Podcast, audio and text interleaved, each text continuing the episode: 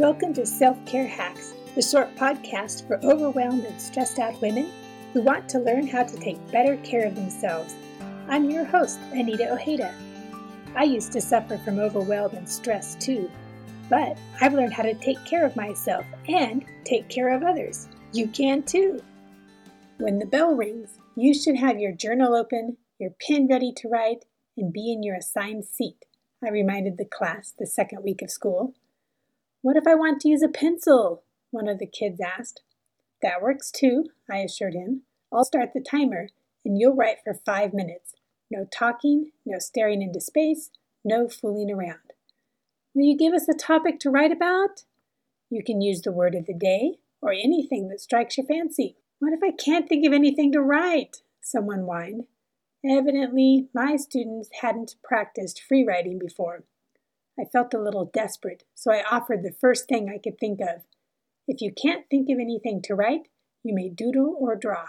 I'll write too, so I won't answer any questions once the bell rings." Students mumbled and groaned a bit, but they settled down before the bell, and sounds of scribbles and the scratch of paper filled the room before the last chime faded.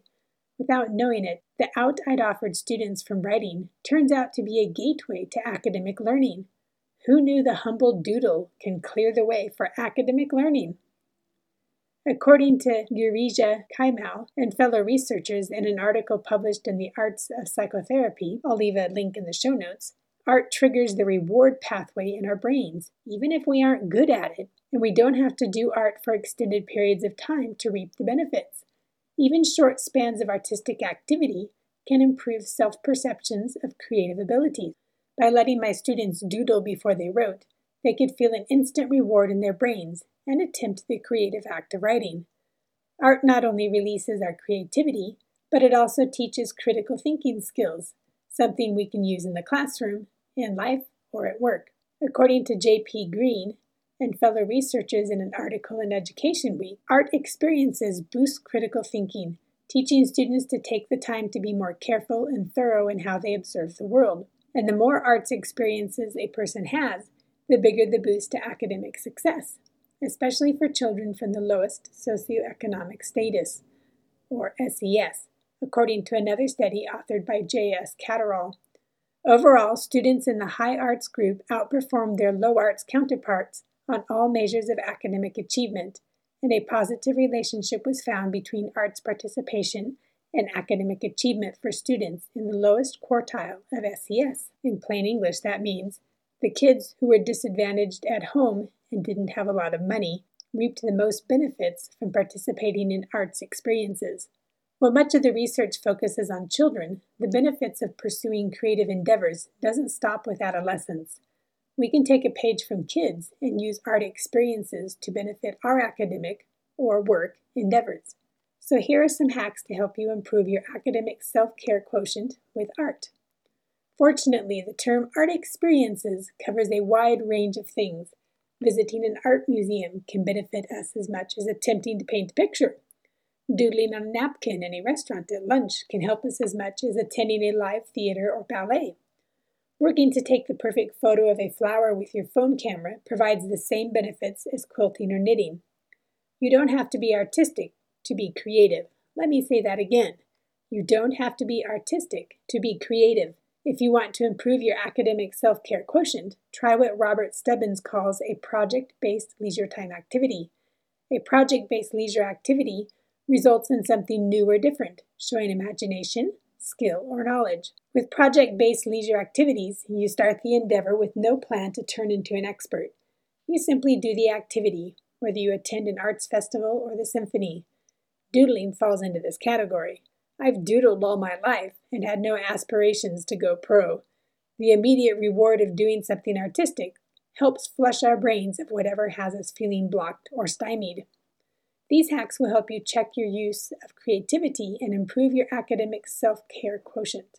So hack number one, analyze what you already do. I spent most of my life thinking I wasn't very creative because I couldn't draw or paint, but I've participated in a variety of artistic experiences over the years, some of them on a regular basis. I doodle when I need to concentrate on something but feel blocked.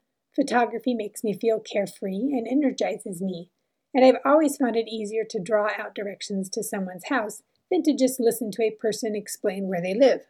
Analyze how you use creativity in your life and give yourself credit for the ways you already use it. Then ask yourself what artistic activities you'd like to try. So hack number two, identify the daily gaps. If you go through life feeling stressed and in a brain fog, you may want to consider adding a creative hobby to your schedule. Does your job make you feel underappreciated, frustrated, or burnt out? Can you identify a time of day when you feel the worst? Identify when you need a boost the most and set an alarm on your phone or watch to remind you to take a small break to do something creative. You can doodle for five minutes, analyze a painting, listen to classical music, or color in an adult coloring book. Any one of these activities will trigger your brain's reward center and boost your energy so you can get back on task. Your brain will thank you. Hack number three, identify the big picture gaps. Make a list of artistic activities you enjoy and identify the last time you participated in each of them. As our lives fill up with children, work, and responsibilities, we tend to cut out the things we deemed frivolous or unnecessary. Just like schools, the arts get axed first. But if we want to improve our academic self-care quotient, we need to schedule in regular artistic experiences. Sign up for an art class, buy tickets to the local symphony, schedule in regular art museum visits, or join a community choir or band. Take time to put art on your calendar, and you'll reap the benefits in other areas of your life. If you have kids, hack number four will help. If you have kids, make sure you teach them the importance of art experiences. Take them along to the theater, the symphony, or the art museum. Let them see you try new things, whether you choose to decorate cakes or learn to play the clarinet. According to an article from Walden University, art activities help foster resiliency, tolerance, empathy, and critical thinking. I'll leave a link in the show notes to that article. We can't rely on budget-conscious schools to supply a full range of artistic experiences for our kids. And hack number five, art and grace. Art appreciation and artistic endeavors can leave us feeling vulnerable. What if it looks horrible? How can an art critic think that piece should hang in a museum? All I see is a soup can. Remember to have grace, or tolerance, for other people's endeavors, opinions, and conclusions. What speaks to me might not speak to you when looking at the same painting. Give yourself grace too as you learn, participate, and evaluate all things artistic. How do you incorporate art into your life? Do you find creativity a helpful tool for figuring out academic problems? What is your favorite artistic hobby? I'd love to hear from you. Don't forget the five hacks for incorporating art into your life. Hack number one, analyze what you already do. Hack number two, identify the daily gaps or the times when you need an art break.